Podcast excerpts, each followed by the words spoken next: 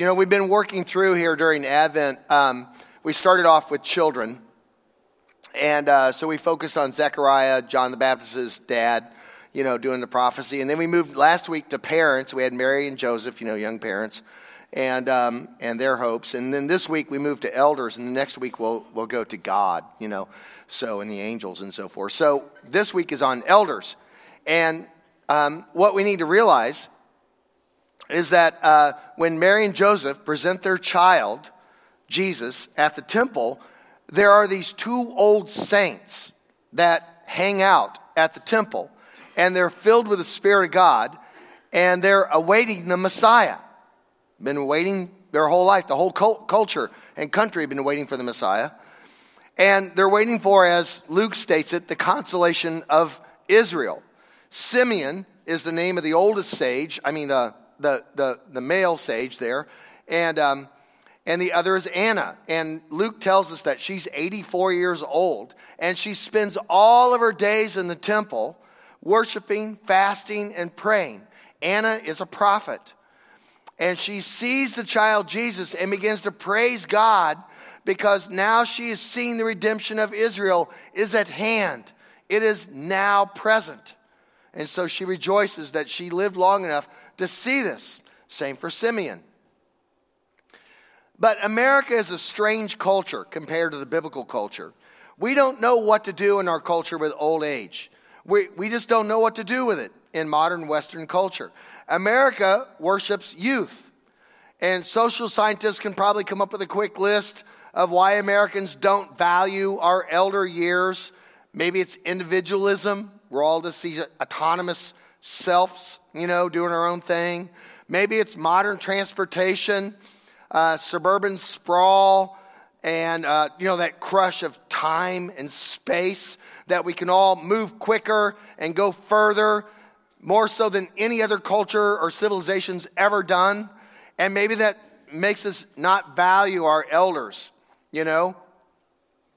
Or maybe it's just Madison Avenue and their constant barrage of alluring us with new and improved and young and beautiful, you know, and all that identity advertising about you are this car, and if you have this car, then that's who you are, you know. So, oh yeah, that's me, you know.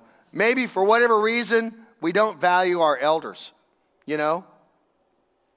We're infatuated with youth and beauty, and what's really weird is, is all other cultures throughout time and even today have always valued their elders. We are the weird ones, historically speaking. The culture in the Bible, 2,000 years ago, and even before, of course, revered and honored their elders. Elders were the wise sages in the Bible. If you wanted to reach the pinnacle of smart, you went to the elders. They were like some sort of Bible Times, Wikipedia, walking TED Talks, you know? And elders passed on the stories of the culture, the stories of the tribe, the, the identity of the family was wrapped up in the elders, not in what was new. You'll never find in the Bible some disparaging granny dumping stories. Instead, you find wisdom writings in the very center of the Bible the book, book of Proverbs, the book of wisdom, the Psalms, you know, Ecclesiastes, you reach wisdom, it's all about being old. They are the ones who are wise. And um, not, not really so in our culture. We don't really know what that means. So, in the Bible, also, just to keep piling on here, in the Bible, elders were economically valuable. Actually, just like children were economically valuable throughout centuries, and even in this country until a few years ago, and elders were too. They were economically value, valuable. Elders watched children while uh, parents went into the fields or into the marketplace or you know drove stock or whatever they had to do. Um, they tended shops. They did chores around the home. Children uh, then were exposed because of the extended family living in the house. Children were exposed to the entire life cycle. They knew what long term illness looked like. They knew what it's like to begin to move slow. They understood what it means to take care of your stuff and to take care of your body. They, they saw all of life. it slowed down people's souls because they knew what life was all about by watching the elders in the house. How many of our children these days, you know, have ever had anybody old living in the house with them? Do they understand long term illness? Do they understand death? How many of our children do we leave at home for a funeral because we don't want to make them sad? You know, how do they understand life? How do they understand the whole cycle of life? When do we have the opportunity to learn wisdom from our elders in our culture? Why don't we value our elders? Well, here's my opinion, just being a pastor and a spiritual director for all these decades. I just think it's as simple as this we just don't have room in our soul for our elders. We just don't have the capacity to understand it. It's like this. So I'll just tell you a story. There was once an important businessman whose life was in chaos, and he was not content or happy. He was eaten alive by worry and anxiety. Moreover, he just walked around with a low grade, seething anger everywhere he went. Everything was wrong in his life, and he didn't like it. And um, so he went to an old monk for spiritual direction. And the old monk, when he got there, when the man got there, the old monk asked him to sit down and if he wanted some tea. And then he asked the businessman to tell him a story. What's going on? And the businessman sat down and began ranting and raving and complaining about work and his marriage and home and his business, what's wrong with the country and the politicians, all those other people, you know, that are ruining everything. And he just prattled and clanged on like some old junkyard wind chime. The monk, meanwhile, just nodded, politely smiled, fixed the tea, kept silent, did not interrupt the man, handed the man his teacup, which the man put on his, on his knee. And the monk began to pour the tea, filling the cup. And the man just kept prattling and talking. And the tea overflowed out of the cup onto the saucer and over the saucer's edge and onto the man's nice uh, pant, uh, suit pant leg. And suddenly the man said, What are you doing? He burst out. And the old monk stopped pouring and sat down and said, Your cup is so full, there's no room for God. If you desire direction, you must first empty the cup. We have no room for wisdom. Therefore, we have no room for elders. We have no room for anything.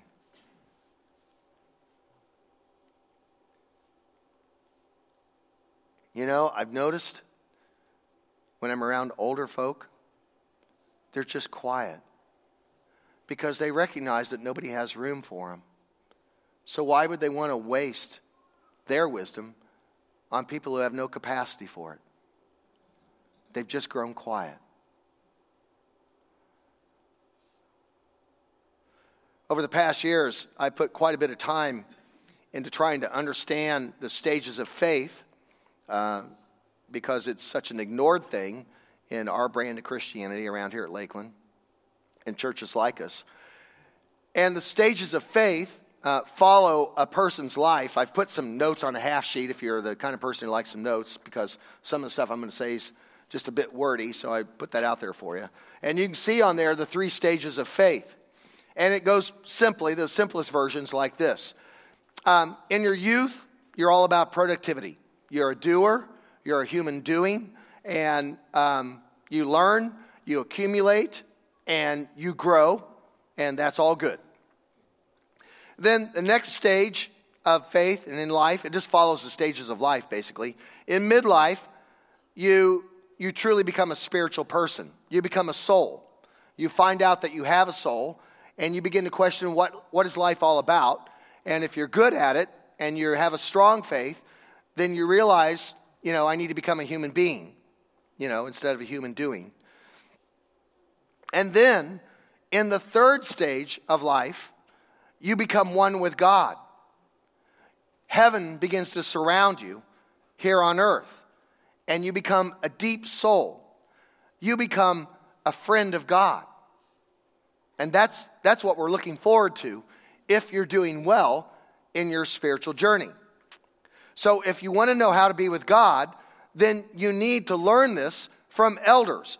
So, here's one of the major reasons why we need our elders in the church and in our lives. We need our Simeons and our Annas.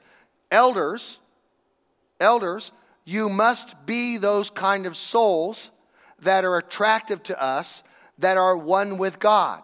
We need this example. We so desperately need you in our churches today that seem to get stuck in productivity. Otherwise, we don't progress in the spiritual journey. So, elders, you have work to do. Now, you may be asking, so then, okay, great, I get it. I need to be this wise person. I need to be the presence of God. I need to be one with God. How's that work? How do I get that conveyed to my family? Here we are at Christmas time. You're all going to be hanging out together. How's this get done? Many, many ideas can come to mind. But here's some learn how to tell the truth, but tell it slant. Emily Dickinson said, Tell the truth, but tell it slant. And so she wrote poetry. But here's a story, and I would suggest then that you get these stories from a source of a book we have around here a lot, especially if you've been on retreat with me The Wisdom of the Desert Fathers. The Desert Fathers and Mothers told the truth, and they told it slant. So here's a story, and I have it in print there for you if you want it. Um, it, it goes like this A brother monk committed some sin, and all the brothers were going to come together to judge him. That's what they did. They asked the leader, Abbot Moses, to join them, but Abbot Moses would not come.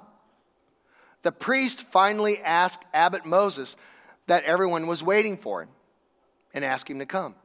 So he takes an old basket and puts sand in it, and he carries the basket into the meeting. And the old monk walks in with a basket, draining the sand out of it. And everyone says, What's this, Abbot Moses? And the old man replies, You asked me to come judge another, and my sin runs out behind me? And on hearing this, the assembly pardoned the brother and dispersed. That's telling the truth and telling it slant. Now, maybe you're not as brilliant as the desert fathers and mothers and can't think of the idea of coming into your kid's living room with a basket full of sand, which would go over really well. But you could at least quote the Proverbs. My mom quoted the Proverbs to me. Uh, here's the one I remember. It's one of my favorites. She said this She said, It's better to keep your mouth closed and let people think you're a fool than to open it and remove all doubt. And that's kind of Mark Twain's version of Psalm 10 14. Now, here's another one, and this one's a little crafty, so you're going to have to think about this one. Proverbs 14 4. Where no oxen are, the manger is clean, but much revenue comes by the strength of the oxen. Think about it, read it. The manger's clean, but if you want to get anything done, you're going to have to shovel something.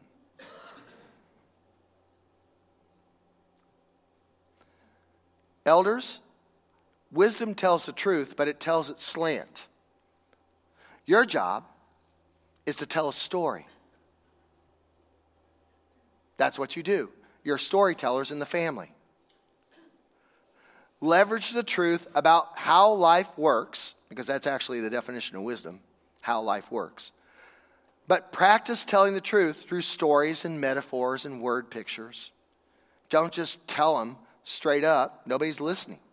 You begin to tell a story, everyone starts to listen. Parents, you could do the same thing to your kids. So, elders, if you want to become a Simeon or an Anna, then take the advice of this very intelligent grand lady, which I just finally soaked into this last year, Joan Erikson a psychotherapist. She's the wife of a famous psychotherapist, Erik Erikson, uh, Joan Erikson, Erik Erikson.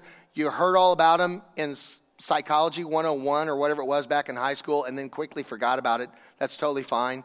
They're from Vienna. Aren't all the great psychotherapists all from Vienna? You know, you got to have that thick German accent to make you sound cool if you're a psychotherapist. What is wrong with you? Um, you know, But Joan is famous all by herself, right? Joan Erikson is famous because she and her husband wrote a famous little thin book called The Life Cycle Completed. All right? And Erik is famous because he wrote about these eight stages of life. And then Joan, in her 90s, wrote a ninth stage. So when she talks about the stages of life, she's writing in her 90s, she knows what she's talking about. A psychotherapist writing about life stages in her 90s. She's brilliant, right? So I'm going to give you a little bit about what she said, all right? She says this. She says, if you, she adds this final stage, and she says, if you want to know what it's like to be in your 90s and live life, she says you need to learn transcendence. Not transcendence, transcendence, you know, like dance, dance, dance, dance. Transcendence is what she says. How does one accomplish transcendence? And so I'm going to quote, I put the quote in there for you. Transcendence may be a regaining of lost skills, including play, activity, joy, and song, and above all, a major leap above and beyond the fear of death. She's writing this when she's 93. I think we all get it. Death is easy, long term illness is a drag, right? But you have to overcome it, she says. You've got to become fearless and realize you're going to die anyway. Get over it. Begin to live again. Stop fearing. Joan Erikson writes this when she's 93 and she says, with this voice of authority, you've got to learn to dance, folks. That's the transcendent part of living. And she says, it will require a great humility because you have to stop thinking you're going to conquer the world and never die. Only then are you set free to live. She says that to live a complete life, you must come to realize that your entire life is a gift. It is a gift to other people. It is the only gift you have in this life. To give yourself away to others is what you were put here on the earth to do. Give your life away. She says, that this, in this respect, your death is your greatest gift. One of my professors, Ruth Haley Barton, said, When you die, you're not gone. You just get spread around. You become larger than what you were when you were here. Everyone takes a little bit with you. You become larger than you. That's your gift. Lean into it.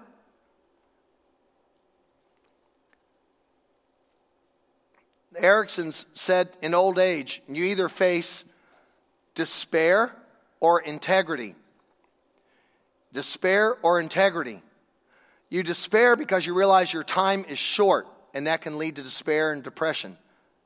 Or you embrace integrity, that your life has been one complete gift. All the ups and downs, all the mistakes and the goof ups, all the relational and emotional baggage, it all belongs and you celebrate life as it is, as it was given to you, and what you did with it.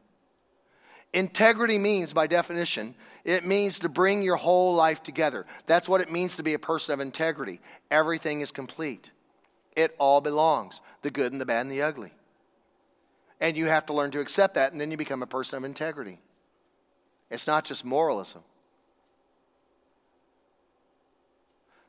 Erikson's go on to say, as we saw in our own elders on the video, Practically speaking, Joan says elders need community, not isolation. And part of the problem we have in our culture of not understanding elders is we isolate them. And they need community, and if they get community, they thrive. Right? She says that perhaps elders over 90, this is awesome. Some lady who's in her 90s writing this, she says, perhaps elders over 90 should meet together and compare new experiences and enjoyable short range plans. You know, you know, just buy yellow bananas. Don't get the green ones. You know what I'm saying? But she says, you get the picture, she's saying you ought to be doing stuff. You ought to be having new experiences. You ought to be taking an art class. You ought to be doing some travel. You ought to be doing something fun. Spend the kids' money. Why do you want to give it to them? You know, get out there. Have some new experiences. Have something going on. Don't get into isolation. And families, this is your job too. Joan's greatest suggestion, however, I think, for elders is that they have to shift from the material world and material thinking to a cosmic world and cosmic thinking. In other words, Joan, who, by the way, I kind of uh, figure out that she's a person of faith, Joan Erikson says, You have to become heaven all around you as an elder. You are the presence of heaven everywhere you go. That's part of your gift. You have to become like old Brother Lawrence in that little book called Practicing the Presence of God, which every Christian ought to read. And Brother Lawrence says, I no longer desire to go to heaven. I am in heaven. It's all around me all the time. I don't need to go there anymore. I'm already there.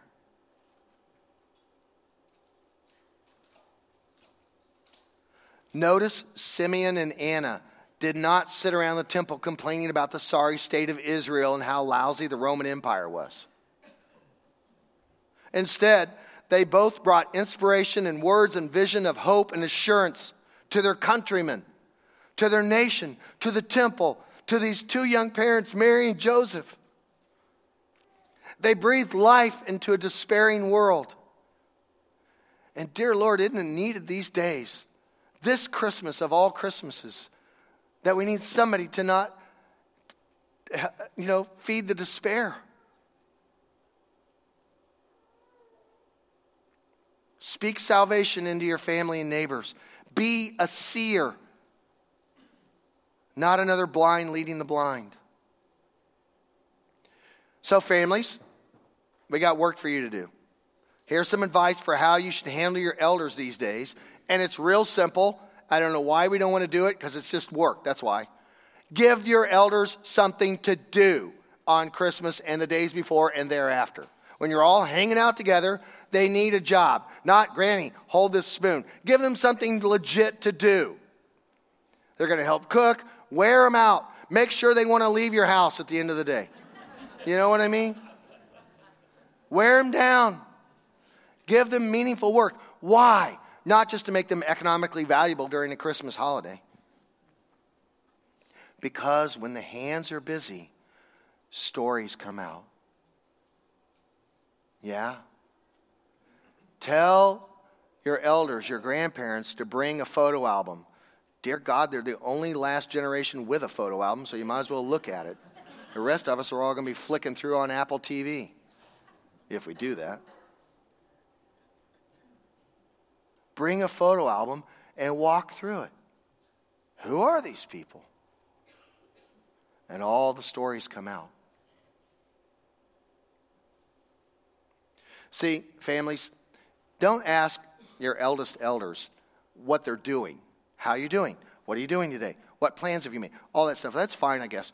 Ask them the way it used to be. Ask them this question What was your favorite Christmas when you were a kid and you were growing up? And maybe they'll tell some dirt on your parents, and that's always a lot of fun.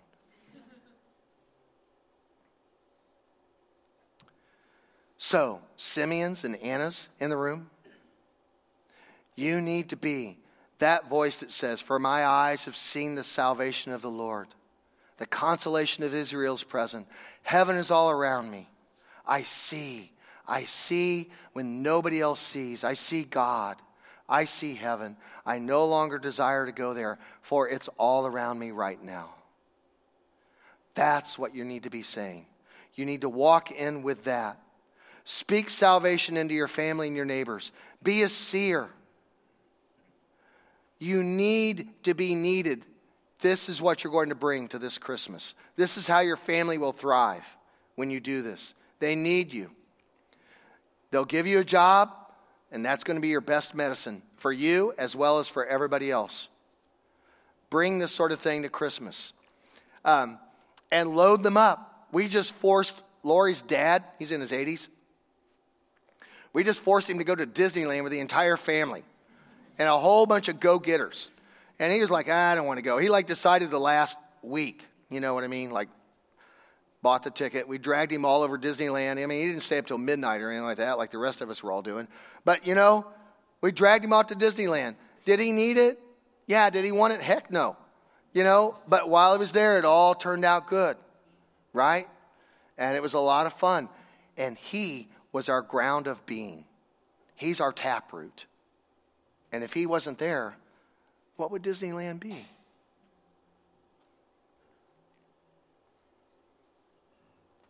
That's thriving, everyone. That's thriving. And that's why we need our elders. So push away the despair and embrace the integrity. And be the gift that you were meant to be, elders. Be an Anna, be a Simeon and be the voice of heaven all around us. Lord, we lift ourselves up to you. We lift up our families and our elders. Lord, may we include them into our lives and may they include us into their lives. May we learn wisdom. May we be intergenerational. May we understand the prophetic, seeing voice of our elders and how desperately we need them. In the name of Jesus. And we all said, Amen.